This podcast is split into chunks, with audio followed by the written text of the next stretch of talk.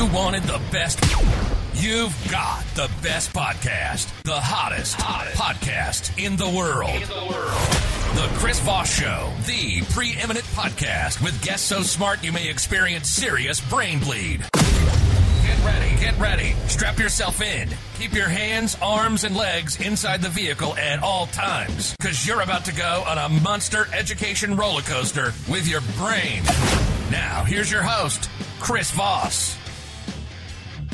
Hi, folks. Chris Voss here from the ChrisVossShow.com, the ChrisVossShow.com. hey, we certainly appreciate you guys tuning in.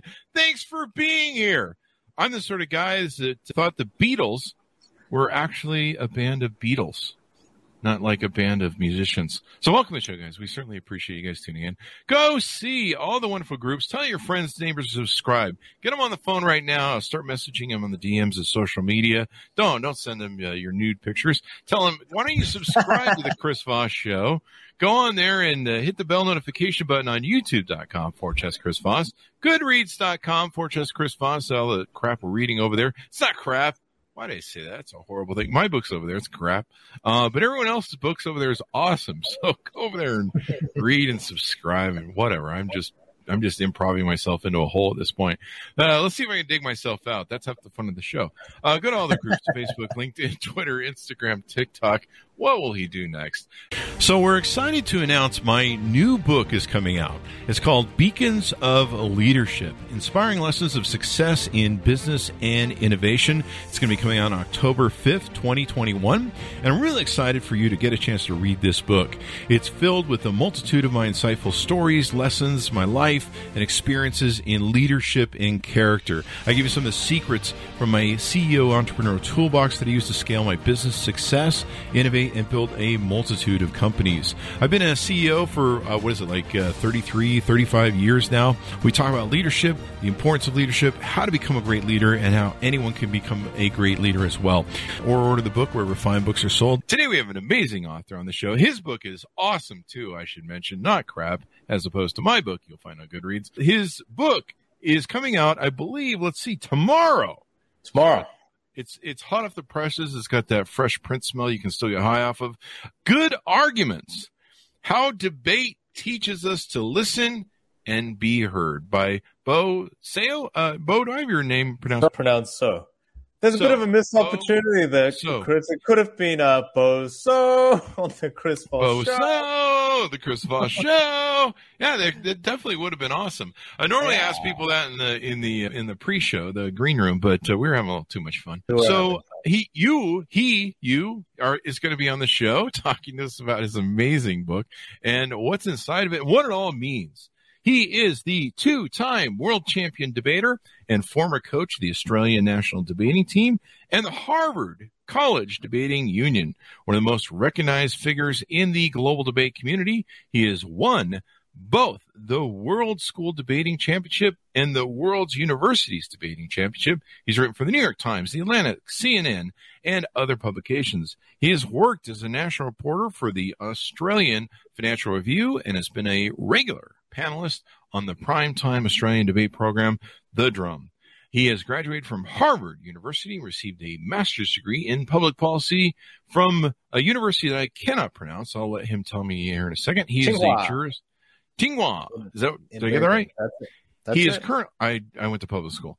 He is currently a Juris Doctor candidate at Harvard Law School, which I clearly never went to. Welcome to the show, Bo. How are you?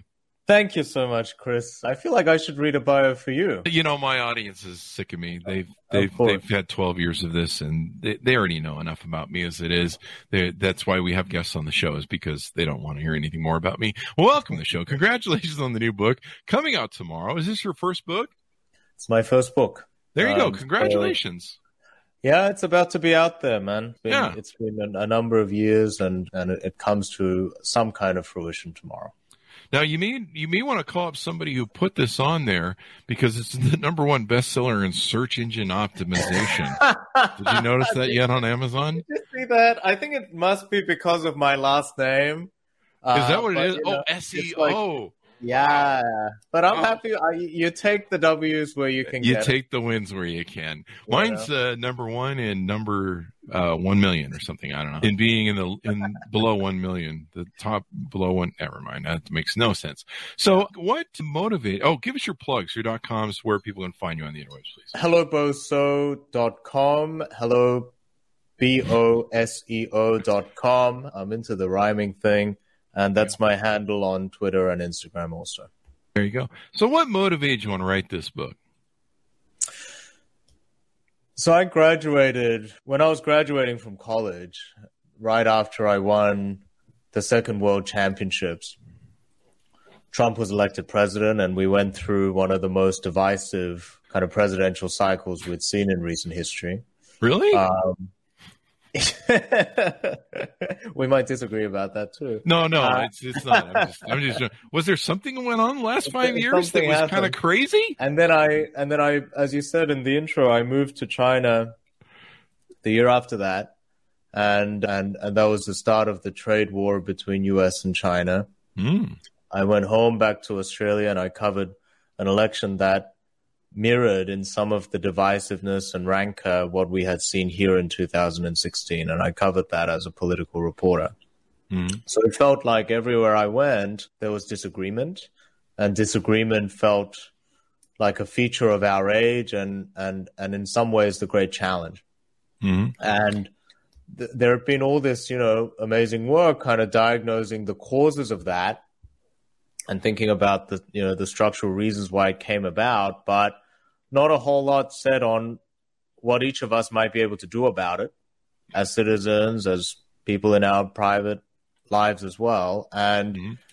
I found myself looking back to this really formative period of my life when I was a competitive debater and a debate coach. And I wondered mm-hmm. whether this tradition and practice had something to say and, and some answers to provide at a time when so many of our conversations are stuck and when so many of the answers that we want seem to be outside our grasp. Um, there you go. So that's why I wrote the book. Yeah, and if you thought the last five years are fun, wait till this week when the when the January 6th committee yeah. airs it all out. Yeah, yeah. evidently it's uh, going to be quite the experience. Yeah, it's it seems so peaceful the last five to six years. I don't know. wait, was there a, was there a coronavirus? So so this is pretty good. So give us an arcing overview of the book, if you would, please. So the book is in two parts. The first part talks you through and coaches readers through the basic elements of debate. And those are making an argument, understanding what a debate is about, how to respond to an argument, using language to bolster your case. There's chapters about knowing when to disagree and when to let something go. There's a chapter about learning to argue with bullies, right? Mm. And, and, the kinds of people who, who, who go in with bad faith. Mm, and people like me. And so the first part is kind of trying to illuminate what I describe as a sort of a physics of disagreement, right? Mm. So these are regardless of what it is that we're actually talking about, what are the dynamics that shape that discussion? So there's a so it's talking people through that. And then the second half applies it to some of the areas in in our day to day lives where disagreements are really salient. That's in our personal lives, that's online, and that's in education and schools. And so it kind of goes from right from understanding the very basics of debate, then being able to apply it. And it reads in some ways like a memoir because I wanted to take readers from knowing nothing or not knowing very little about competitive debate and, and, and the kind of the, the secrets and the wisdom that it contains to knowing quite a lot about it. And the other person that had to make that journey was me because I didn't know anything about it. And I thought by walking people through that kind of life journey, I could not only bring them into where it is I'm coming from and, you know, the limited perspective that I have, but also um, to try and take them on that kind of educational journey. Does the book tell you when you should stop debating and just punch people in the face? I'm really not the person for that. All right, not damn, that must be that. must be another book. So, give us a little bit of your origin story because you you started this very early on, and and how did debating become important to you? So I, I moved from South Korea, where I was born, to Australia when I was eight And mm-hmm. The hardest part of making that move for me was real life conversation, kind of like mm. what we're doing now, right? Because, and it's especially difficult when we're disagreeing because the passions are running. Your facial expressions don't always match what you're saying because you're in the grips of something. And so I sort of decided, and I think this is something that a lot of kind of people when they immigrate or when they're feeling sort of marginal do, which is just they learn to be very agreeable, right? And mm. they learn to nod their heads and, and agree and, and keep mm-hmm. your heads down essentially. Mm-hmm. But I sort of stumbled onto the debate team because it promised a very odd thing, which is when one person is speaking, no one else speaks. Right. And that idea that I could be heard in that way was so attractive to me. And once I got there, I saw that the kind of intimacy that I wanted, right? Of, of friendships that I wanted, of being able to tell the truth about what I believe and to hear them respond and to be able to come back to that. Um, I learned that that comes from disagreement, candid, honest, thoughtful disagreement, maybe more so than it does by just getting along. So I was kind of hooked and, and I pursued that passion. I probably started when I was about 10 years old. And, and in some ways I've been going ever since. Now you moved from South Korea to Australia, correct? That's right. Yeah. And so was your first debate when they tried to force you eat that nasty Vegemite crap? I give all my Australian friends. I have a whole mess of Australian friends, the nicest people in the world, and I give them so much crap about Vegemite. Yes, I mean it's the it's a it's a product that doesn't yield to reason. there you go. I like I like that analogy. You know, in my later years, I really, I really love debate. I like watching debates. I probably should have been an attorney. I do like arguing, but I'm probably not a good yeah. debatist of any quality. But I'm, I'm more prone to hit rather than arguing. But it feels like a threat. no, I'm not threatening you, and I'm not. I'm joking. I'm, not, I'm joking. I, I, don't want to debate you either. So uh, you are a champion. So I, I'm not even going to win. I mean, this is one of the reasons I'm not married is because I don't like debating or I don't like people talking over me uh, and telling me what I should think. That's a joke too. No, it's not. So anyway, you know, Christopher Hitchens is one of my favorite debaters. I love watching those debates where they sit down, they have rules and they and they have setups. I remember watching, oh, who's the great debater who did The Nation and then the African American gentleman who debated him in the 60s or 50s, famous debate. Baldwin and Buckley, maybe. Baldwin and Buckley, yeah, yeah. We've had a few authors on that've talked about that debate, and I've oh, watched right? it. Yeah, yeah, wonderful. And so I've always been, I've always been interested in in the, you know, you you watch the formality of it, the presentation of it, the rules, and stuff like that. And and I and I love watching those types of debate settings because at the end, you know, the audience kind of decides who wins. Yeah, for sure, for sure. Yeah. And and and they're not. It's not a very involved infrastructure is it? It's actually very simple stuff. Just saying mm-hmm. when I'm talking, you're not talking. And we roughly get to talk for an equal amount of time and we take turns, right? Those are, it's a kind of a soft infrastructure that, that creates a kind of a, an architecture really for how we, how we, how we, how we're doing this thing. And it's very adaptable to to real life in my view and giving a little bit of thought not only to what it is that we're saying but how it is that we're interacting right? And what the rules of that are. I think those are things that we've forgotten to be more thoughtful about right? And it's mm. not that you know one concern you might have about it is that it's artificial right? And you want conversation to be natural and so on. But as you say, when you actually watch those interactions,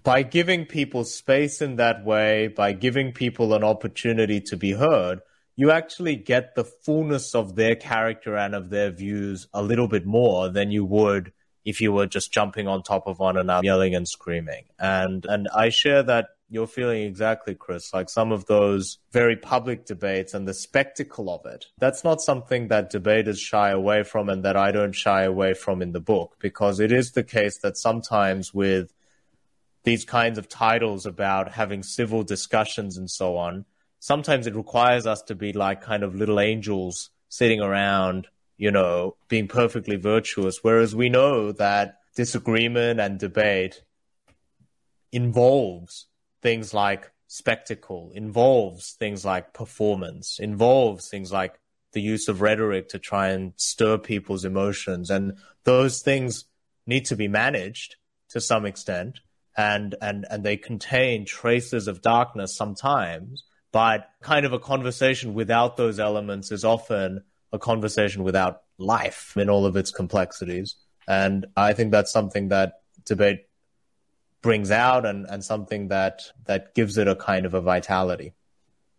Do you do you feel that we've lost that ability? Because I watch all these old college debates. You know, they go back hundreds of years, it seems. And you know now, and and I, we've had authors on that have talked about this, and I'm seeing it myself. You know, now on college campuses, we have this shout down movement, uh, this kind of woke stuff. And I'm a Democrat, moderate Democrat, so there's a part of my party that's into this stuff, and and there's no debate. They're not allowed to debate sometimes. You can't even have comedians on, on college campuses anymore. And of course, we have this whole thing with social media where, you know, everyone just argues and blocks each other. And, you know, there's, I don't know about all that. Yeah. Do you talk about any of this in your book about, especially about social media, I guess? I mean, it certainly forms the the background to the book, and I do get into social media in in the last chapter about technology, and we can talk a little bit about that. But the you know, I'm not sure I would go all the way with you on the framing about the climate on campus. I I just, you know, I was a reporter and I'm just now back at law school. So I'm mm-hmm. I'm back. I'm calling you now from the Harvard campus and it's an odd time and it's a kind of a time of extremes because there are incidents of, you know, no platforming and some of those incidents that you're describing. On the other hand, a university really is a kind of an ongoing conversation and there is a lot of debate and discussion in a way that I didn't just as a kind of a normal working person out in the world didn't always get to experience. So I don't think it's a kind of a single, no single description kind of captures for me the experience mm. of, of what it's like being on campus. But I would also say on some of those kind of the, the chilling of debate, right? That a lot of people have, have expressed concern about. And, and you're talking a little bit about it, Chris. I think it has a little bit to do with the sense that our capacity to disagree well has eroded. And once you're no longer confident that by sitting across the table from one another, we can have a good discussion, a respectful discussion, then the impulse to want to shut it down or to shy away from it or to organize with people who already agree with us, now those options become a lot more attractive right? Mm-hmm. And so when we're talking about a kind of a loss, there are losses of shared values, there are losses of shared truths, right? There are losses of shared institutions in some instances. And I'm not sure my book obviously offers no single solution to any of those, but the place where I really want to make a contribution is we've also lost a shared set of skills mm-hmm. of how we disagree with one another, which used to be a kind of it was seen as the basic requirement of citizenship. This is what people were taught in schools as rhetoric and oratory and debate so that you could participate, right? In, in, in living with your fellow citizens and in governing yourselves right? This is what the founding fathers talked about in this country. So there is a loss of skills and with it a loss of common faith in what disagreement can do for us, can do in our lives and can do in the lives that we share. And I am hoping to to invite a kind of a revival in that. Yeah. And I, I, I wholly agree with what you said. I I, I, you know, I see that, like, you know, sometimes speakers can't even speak and they're being shouted down. I mean, I know there's, there's, I mean, sometimes there's real extremist people showing up, you know, mm-hmm. somebody who wants to promote Nazism or something, or something that, you know, anti-Semitic stuff or something that's really out there. But, you know, sometimes it's just uh, it's almost like we move from a, a logical, reasonable style that people use in debate mm-hmm. To an emotionalism. Like that just doesn't make me feel good and stuff. So I, I don't know. I, I just, when I see it on campuses, I see videos, I just go, wow, man, like, like, I mean, in, in your case, in, in your field, what you guys do is you sit down, you have a reasonable, logical debate about it. And I, go ahead. I think I'm that's, sorry. I mean, uh, yeah, no, no. um, I, I, I hear that. And I mean, one point where I might just reframe it a little bit is on those two things, and it's obviously not a precise division between mm-hmm. emotional response and a rational response. But I think one thing that I believe and that, that I think is a really big part of debate is you wouldn't want a discussion without either of those.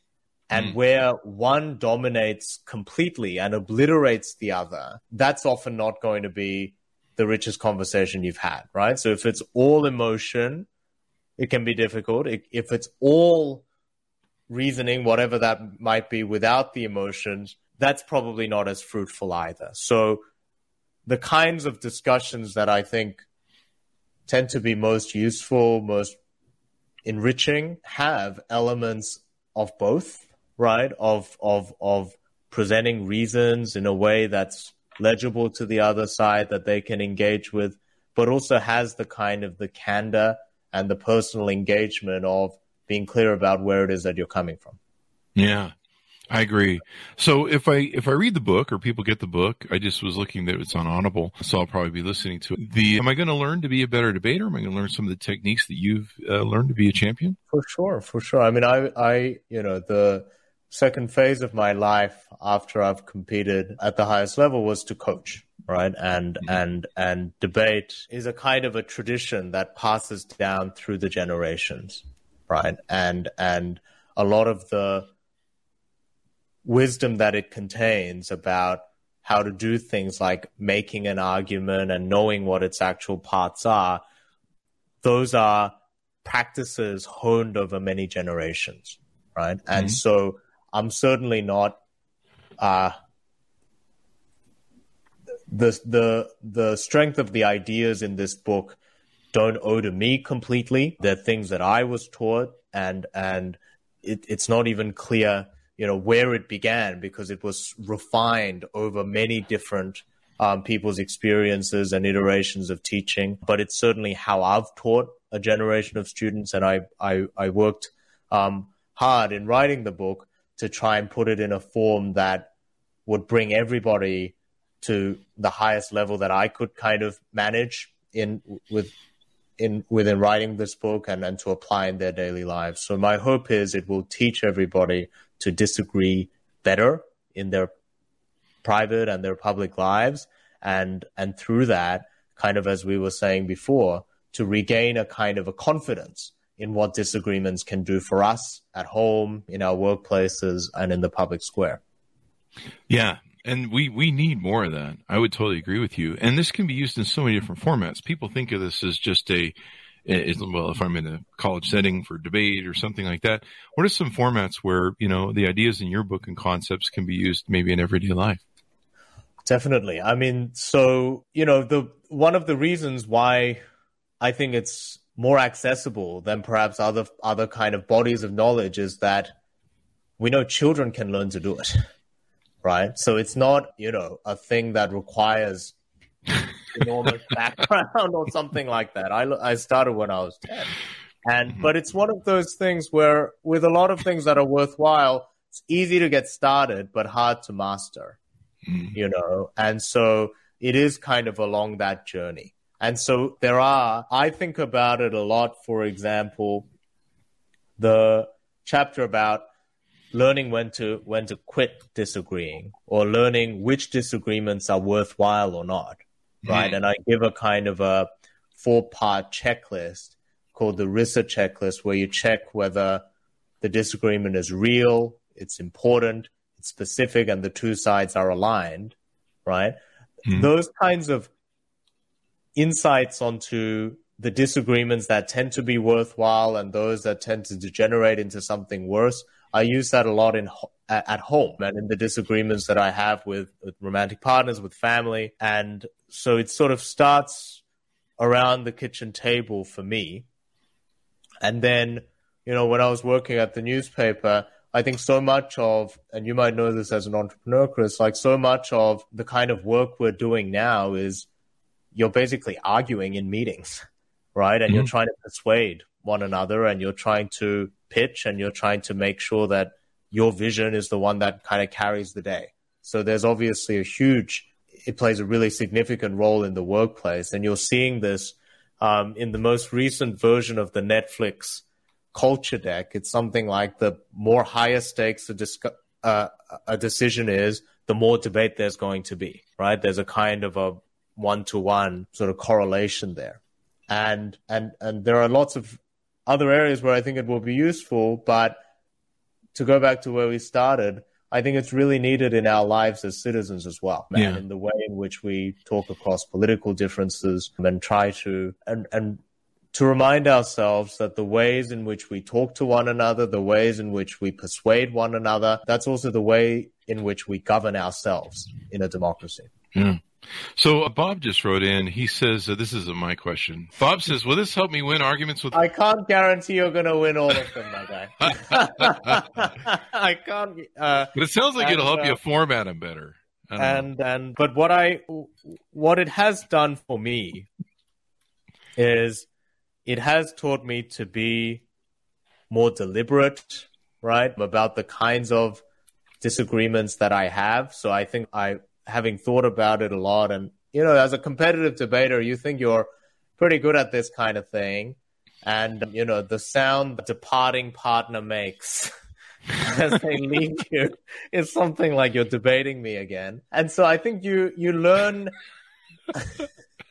so you learn the you learn the the strengths of the format and you see its limitations too right yeah. so i do think there are things that you know like laying out your your ideas in an organized way as you were saying before chris saying that just earnest belief mm-hmm. and emotional commitment is not kind of enough sometimes right you you really want to re- engage positively with what they're saying but also seeing where the limits are that that I think is an important thing that debate brings to the table. And and maybe the the most straightforward answer to the question is it's not so much that it will help you win any given argument, but that it will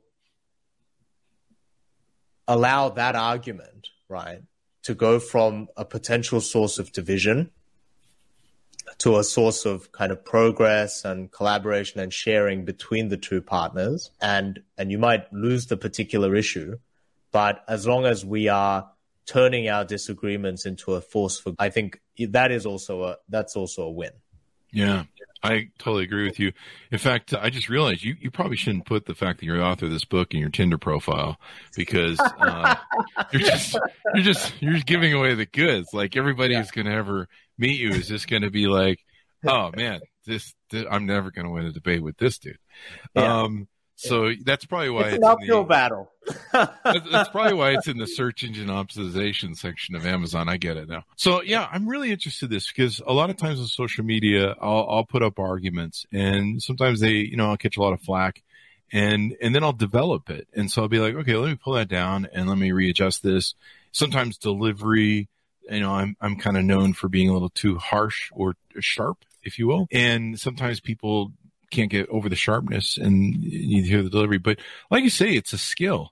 It really is. I like forming and playing with the with an argument and and and going. You know, I love toying with the whole aspect of it. I probably should have been a debater, but I probably wouldn't be good because, like I said, it always ends in violence. But that's the joke around here. Um, you talk about a few people that you cite in your book, from Malcolm X and uh, artificial intelligence. Do you want to talk a little bit about how that's uh, plays in your book?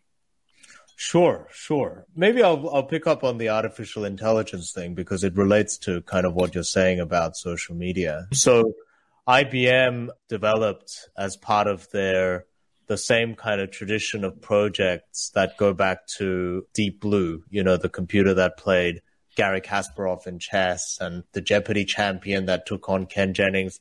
they decided to make a kind of a champion debater.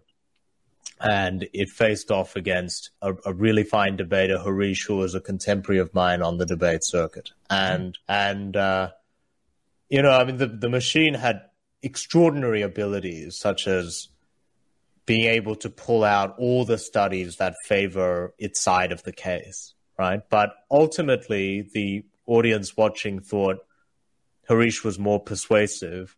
And in particular, the kind of the human element, right, of being able to respond empathetically to what the audience might need to hear at that time, being able to modulate voice and your use of words to change the kind of the climate in the room. Those are really essentially human skills. And I think those are things that really allowed them to the person, the human, to to kind of prevail. And I worry a little bit about the ways in which our arguments online tend to make us more machine-like.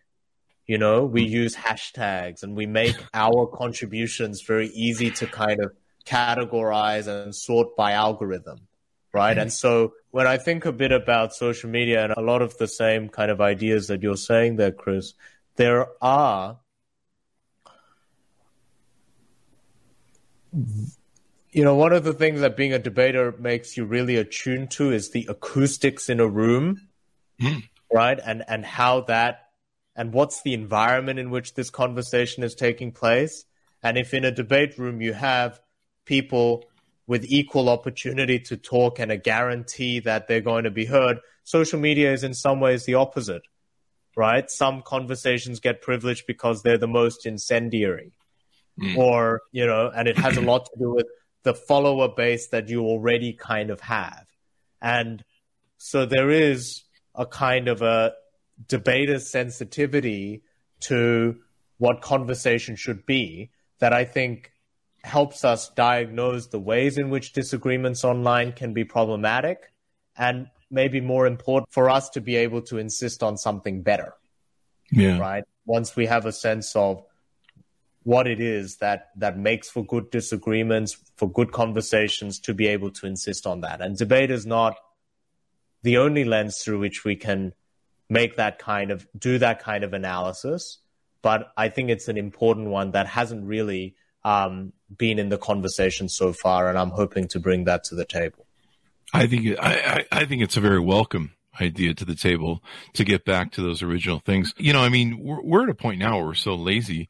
Our debates sometimes are just tropes or memes, like you know, and half of them are, you know, they're being played by some manipulative a person who's you know the trope isn't real and it's either some racist based thing with some agenda or it's totally fake you know Johnny Depp, you know, I don't know, I can't make up anything off the top of my head right now, but you know yeah. what I mean? Yeah, you know, there's those yeah. tropes that are out there that people love to pass around, and then you go on the the uh, trope verification sites like uh, Snopes or whatever, and you know you find out that that that whatever that event was never happened. But we're so lazy, like that's what people's that's what people are arguing now. They're just like, I'm just going to put up a meme, and there you go. I, I just right.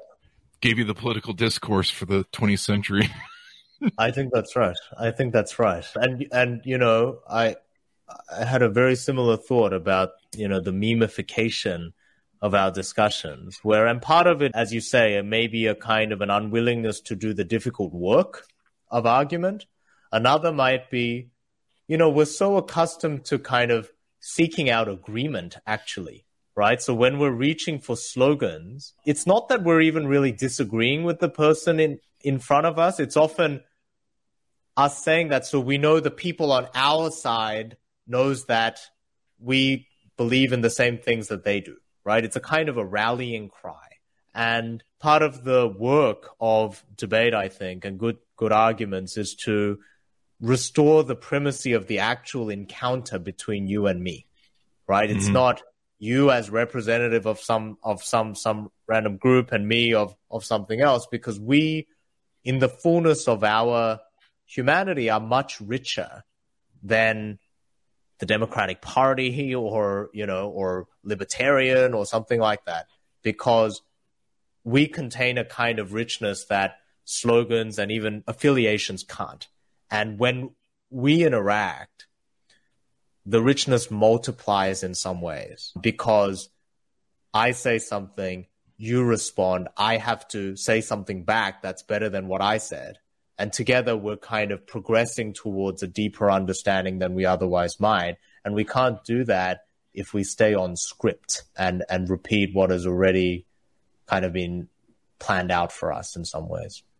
Yes. Yes, I'm going to agree with you by holding up the clapping, slow clapping meme. So just, just I appreciate it. I haven't read your book. It didn't so end too well for uh, didn't end too well. I had to set that up. That movie, it's a cheap setup, right. cheap joke setup by Chris. We do a lot of cheap jokes on this show, keep people laughing. So I, I'm really, I'm really interested in the book. I think it's going to be amazing. I think it's something you know people need to learn, and I, I have always been interested in building better stories and building better debates because I want to win them and beat other people without punching them because the judge says I can't do that anymore. And I want to get that ankle bracelet off. So there's that. Anything more you want to touch on or tease out about your book, Bo, before we go? I know I threw you with the ankle bracelet.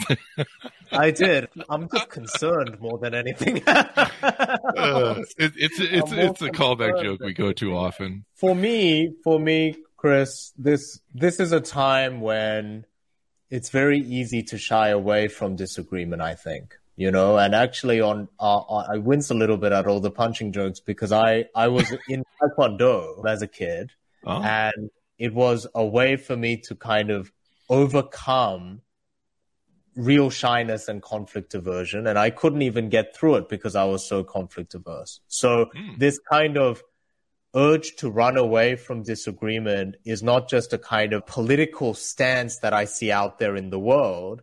It's something that all of us have inside us, right? Mm. And and in the kind of the some of the stuff that you were talking about, no platforming and those kinds of things, that instinct is something I feel every day, right? Because mm. no one really, very few people, I think, run towards disagreement, right? Mm. But the only thing that kind of shakes me away from that stance of aversion is a kind of a belief and really a kind of a lived experience that says disagreements can be something better, that it can be something more. But in order for us to do that, we do have to undergo a kind of an education. And, and I like that you're saying consistently, Chris, there has to be work, there has to be learning, there has to be effort. And I suppose the last thought I'd just leave people with is my strong belief that that is a worthy thing to which to devote that kind of effort and that kind of work. There you go. There you go. And I figured out how to beat you in debate. I just bring up Did violence. You? What'd you get? I throw you off. I throw you off the game. I, I think bring, it's the bring jokes, up violence man. and parole agents. Yeah, so, uh, keep people on their toes. I seriously doubt I'd ever beat you in yeah. a real debate. So let's make that clear. It's been wonderful to have you on the show, Bo. And and I really support your book. I just ordered on uh, Audible, and, and, I want people to check it out because learning debate more, and of course learning debate prep more too. Like know know what you're arguing about. It's like it's so amazing to me how many people, you know, they just post tro- post tropes or some spin they heard from some politician or or maybe a non-news source that claims to be a news source and and and they they, they put nothing behind it and to me i don't know i'm different i think you look like an idiot if you quote stuff that isn't true but you know what do i know I am an idiot, and I look like an idiot, evidently. So there's that. Uh, but Bo, it's been wonderful to have on the show. Thanks for coming on. Give us your dot com so people can find you on the interwebs. HelloBoso.com.